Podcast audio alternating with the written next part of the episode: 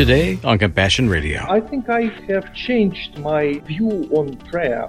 Prayer is like waves. You can feel it very strongly, the presence of God from your head to your toes, this mystical presence of God. But at other moments, you would not really experience any supernatural, but just smell the taste of rubber of these generators and just noise around you and being exhausted. But still, by faith, Sometimes going where the angels themselves fear to tread. This is the daily radio broadcast journal of Kingdom Living at the Front Lines of Faith. This is Compassion Radio. Here's today's question for you What does faith in action really look like? Well, if you're like today's guest, it might mean simply getting out of bed and opening the curtains to see how your world has been transformed while you slept. And that, my friends, is a daily reality for our Christian family in Ukraine.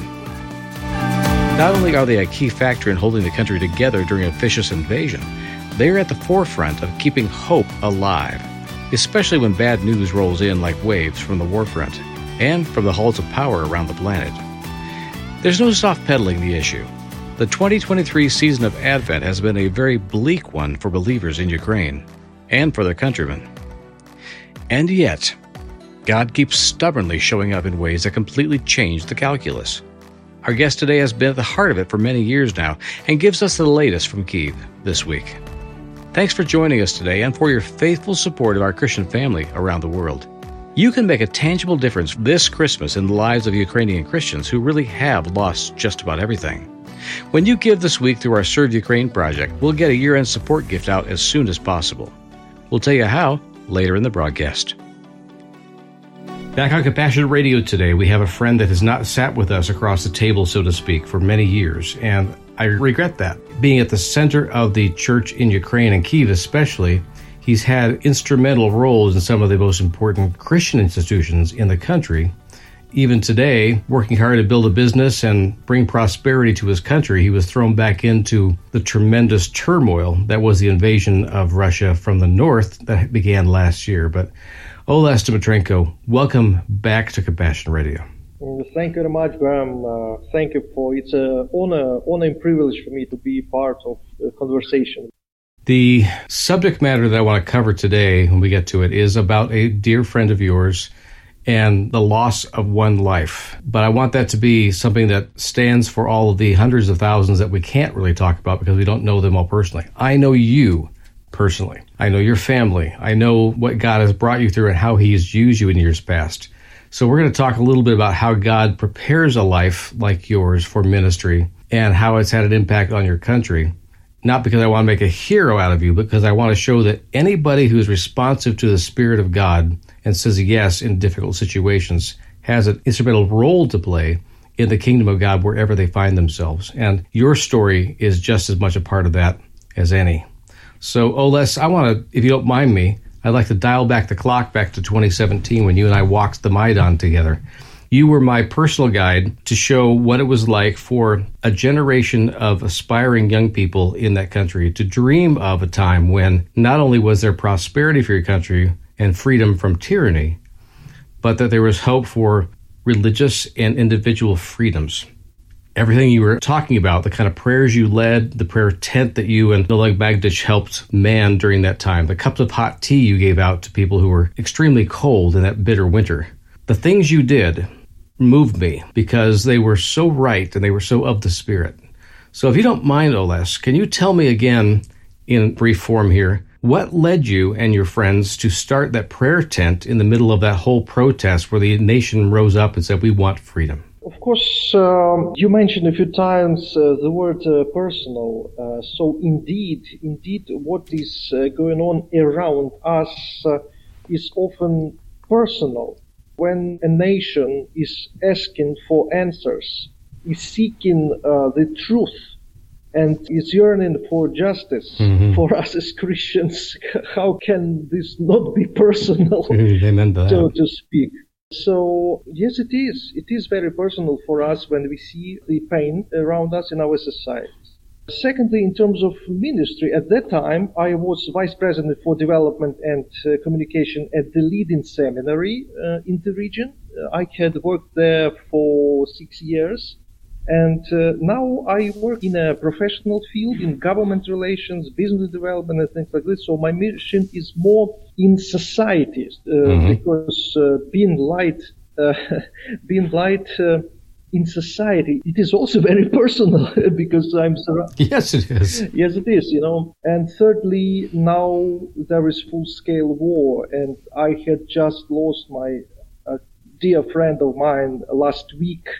Uh, he gave his life for us basically at the battle near Bakhmut at the battlefield. And so next, like on Saturday, we will say our final goodbye to him. So yes, it is. Yes, it is very personal, Bram.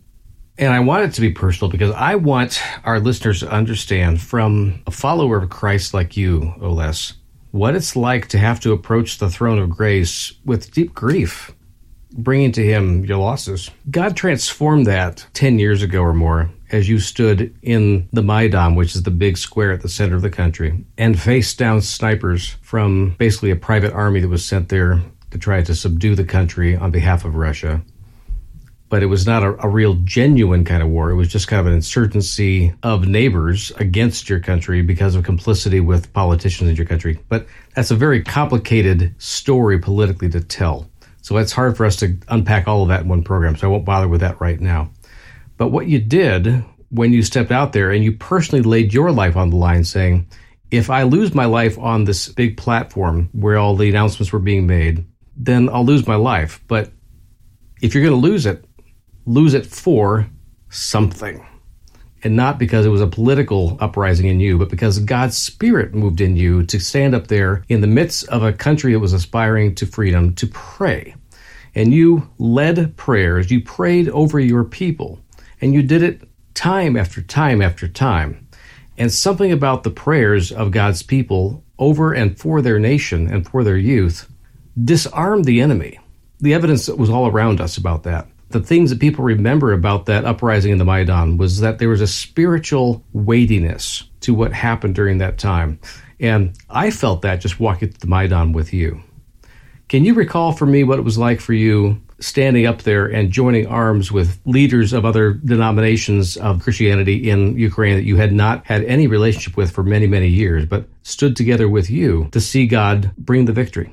Uh, yes, Bram. Uh, in terms of prayer, prayer is like waves, and uh, you can feel it very strongly the presence of God from your head to your toes, and mm. this uh, experience, this mysterious, uh, mystical, if you want, if you like, um, presence of God. All right, uh, but at other moments, uh, you know, you would not really experience any supernatural, but just uh, smell the taste of uh, rubber, of mm-hmm. of these generators, and just noise around you, and being exhausted.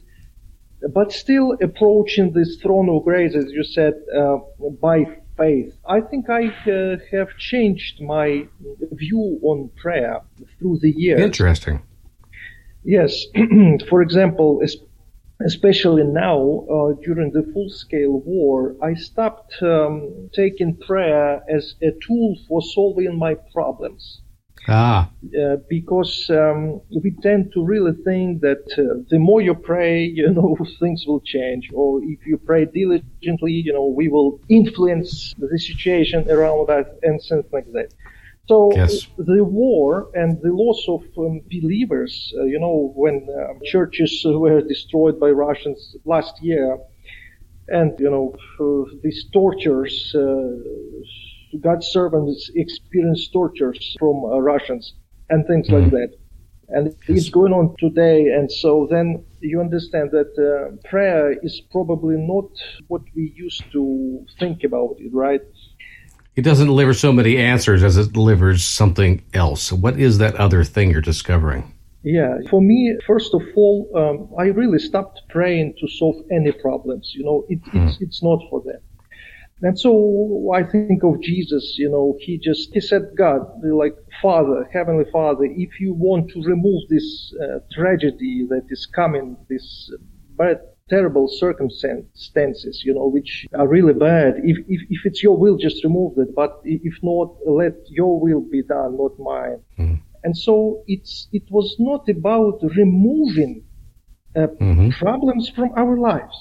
And so um, somehow I'm surprised, you know, that uh, being Christian, to some, some people perceive that being Christian, it means that, you know, uh, have no problems in your life. Yeah. Uh, you know, you are yeah. always smiling or will have this uh, image of a successful person. And when trials come or problems come, some people think that something is wrong with their faith or uh, mm. they're doing something wrong or they're weak or something. That's an essential lesson, though, Les, for us to hear again, because our program and the people that we speak to every day, we preach a gospel that includes and is central on the cross. That Jesus and his sufferings and his not just example, but his experience is essential to our understanding of what God experiences in loving us. And we bring the stories like you're telling us about being on the front lines of faith around the world and often the extraordinary cost that comes with that and how it doesn't seem fair or just. It doesn't seem reasonable. In fact, it seems completely unreasonable at times that God would demand such things from his own children, people that love him. And yet you're saying that God doesn't always solve the problem. He doesn't give us answers all the time. And you've chosen a different path here. So how is that path of acknowledging that God does not always remove suffering change the way you pray and change your expectations going forward? Well, there is something else to this, uh, Bram. For example, this search for reason in situations, this why, why question. Why yes. did God uh, permitted, uh, allowed some tragedy or trials? And so what I hear, like from the Western theological ideas, there always must be a reason why God you know, allows suffering because he loves you, because he cares, and, and so forth. This is this really seems almost nonsense to me. Agreed. I heard people really explaining to me why God allowed this or that to happen. So yeah. um, my conclusion is just the opposite: that uh, God does not want anybody to suffer. God does not want anybody to you know, he wants to save everyone. He wants to heal everyone. This is his will. So suffering and tragedy and pain, this is not the will of God. Compassion Radio will continue to keep bringing you awesome opportunities to make a difference for the kingdom around the world. But we need your help to continue doing just that. And now we're beginning a new year of ministry in 2024. The first goal is to grow our vision team by another 200 people. Secondly, we've got a specific year end budget challenge of $200,000 that we must raise in order to fully fund the projects that we've been contributing to for years. You'd think it wouldn't be hard to find these folks, but it's also easy to assume someone else will surely take up the challenge. Well, frankly, I can't count on someone else. I need to count on you. Would you take a moment today to seriously consider joining our vision team?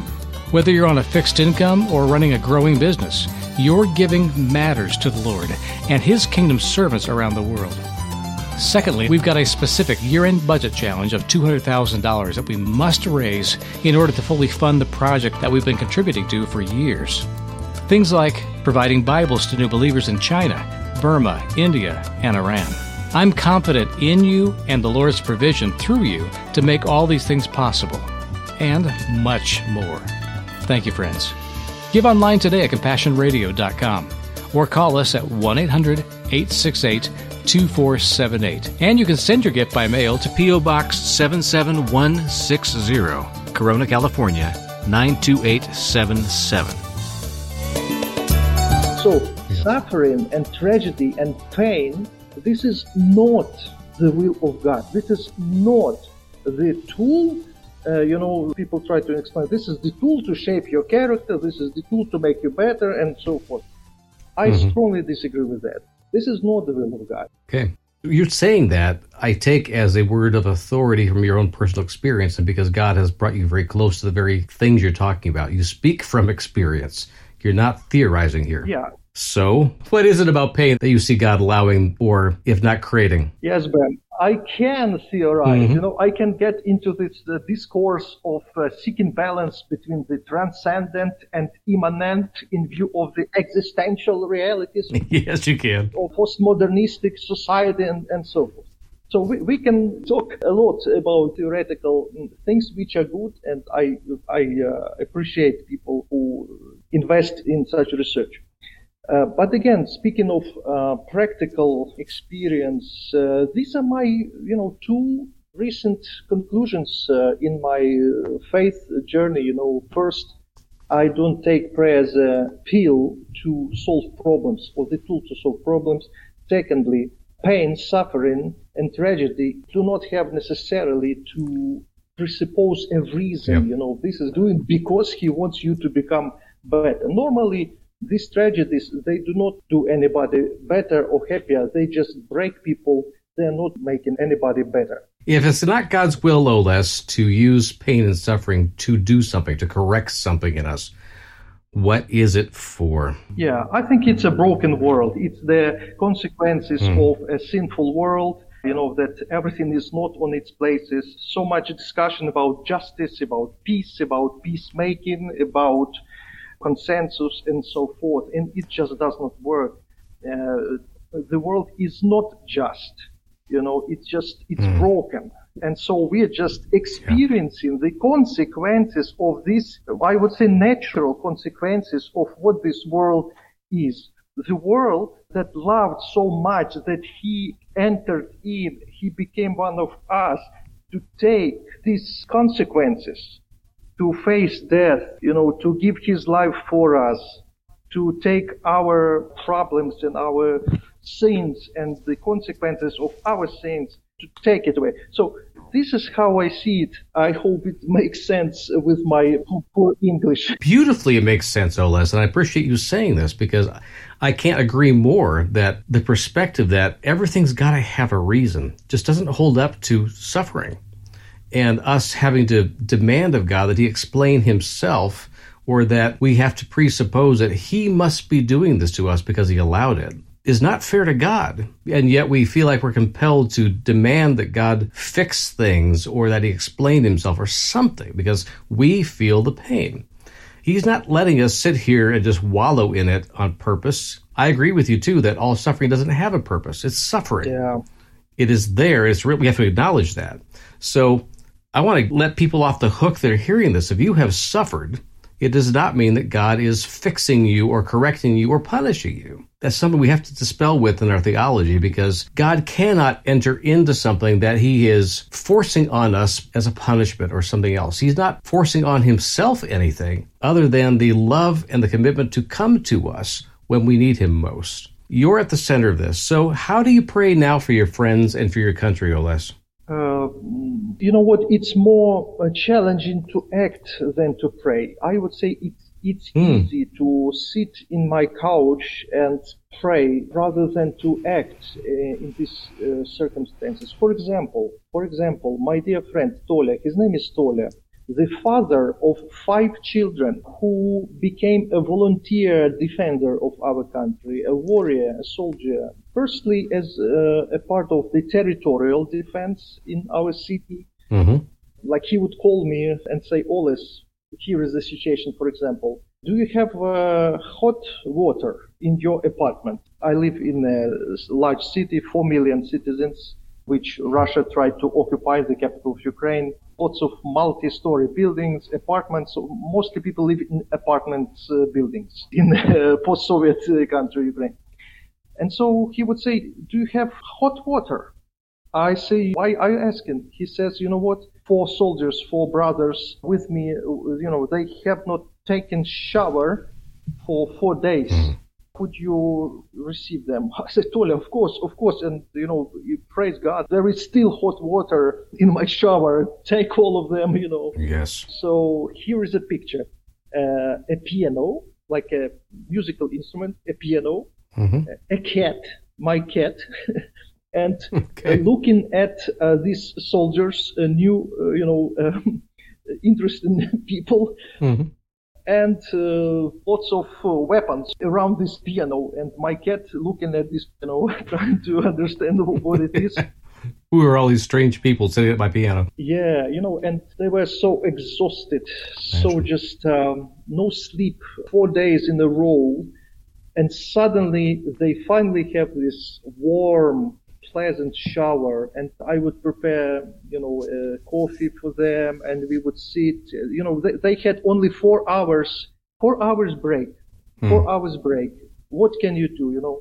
So luckily they were not far from my home. So, so that was my spontaneous ministry. I, I never planned this ministry, but, but Tolia, my friend, my dear friend, he would bring these groups of soldiers, you know, to take a hot shower yeah. and coffee and guess what we were talking about?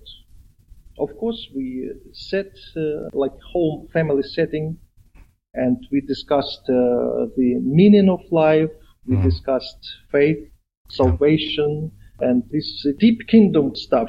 Yes. And uh, you know, there was one Muslim guy who was very impressed with, uh, with Christians talking these deep, deep things. So, in terms of praying or acting, it goes together like two hands, you know, you pray, but then you also act. And now, this Tola, the father of five children, as I mentioned, he laid his life for us. Last week he was killed by Russians in the battlefield near Bakhmut.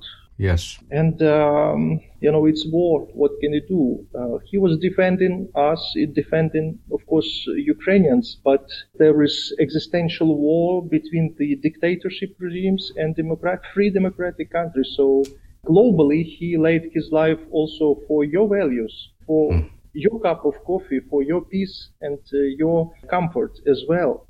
So Tola and his wife, uh, Ira, we visited her on Sunday because she just lost her father on Sunday. Oof. And on Tuesday, uh, her husband was supposed to come back for vacations, but he did not come back. She lost her father and her husband in one week. In one week, yes, yes, yes.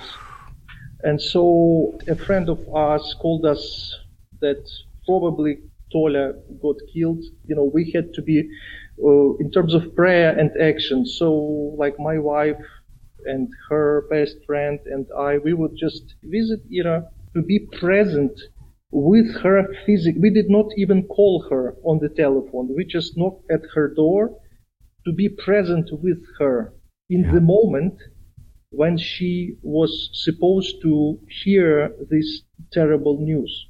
Just being with those who suffer means a lot, means a lot. So we cannot remove tragedy. We cannot change external uh, situations. But uh, being with people physically emotionally, not necessarily talking a lot because what, what can you actually say, right? But being with people in this time. And so this is, I think, what God is doing in our lives. He's not removing the difficulties, but He is present in us, with us, near us, in our suffering, in the trials we are going through. Oh, Les, there's a long tradition in American military history of the very thing you just mentioned, how you showed up for your friend. And it's always been a very formal thing. We see it in our movies, we see it in our historical pictures of when it's time to honor those who have fallen on the battlefield. The very first report is with a commanding officer in a dress uniform being escorted by some kind of spiritual advisor or counselor at the same time to approach the house. You, as citizen soldiers and ministers, are having to step into that kind of a spiritual tradition that our country knows very well. And you did it with great grace. It doesn't seem like it's as organized or as historically significant in your country until now to do that. But I'm proud of you for hearing the Spirit say, This is your role, though, this. It's time to be the pastor again and to be a dear friend. Yes, it is, Bram. Sometimes we do not choose to be a minister, or servant, things like that. But as long as we do what is right according to our Lord, we are His body basically on this earth and fulfilling His will. We'll have much more from Oles Dmytrenko on tomorrow's program, so I hope you make a point of tuning in then, or catch the podcast on our website. There's no doubt that trying times bring out the best and the worst in mankind. I pray that God will bring out the very best of Him in you today. Thank you for standing with Compassion Radio in times like this. I think you know that we're a unique voice in Christian radio. Our radio stations, networks, and ministry partners around the world are counting on us to continue what we do so that they can do what they do. Quality Christian teaching and programs come to you because you support it. With all this happening in the world right now, Christian radio has never been more needed to bring you the truth, comfort, and challenge that we need to live a gospel filled life in the world. I humbly ask that you not forget us as we do the work we do for you. If you've never given before, would you consider doing so today? If you have supported Compassion Radio in the past, would you consider making us a part of your regular monthly giving plan? Thank you, friend. We're praying God's peace, provision, and courage over you today. The toll free number is 1 800 868 2478. That's 1 800 868 2478. You can mail Compassion Radio at P.O. Box 77160, Corona, California 92877. And we're online 24 7 at CompassionRadio.com. Don't wait, friends. Join us online to find out how you can be involved with this unique and timely ministry. I'm Bram Floria. We wish you God's very best.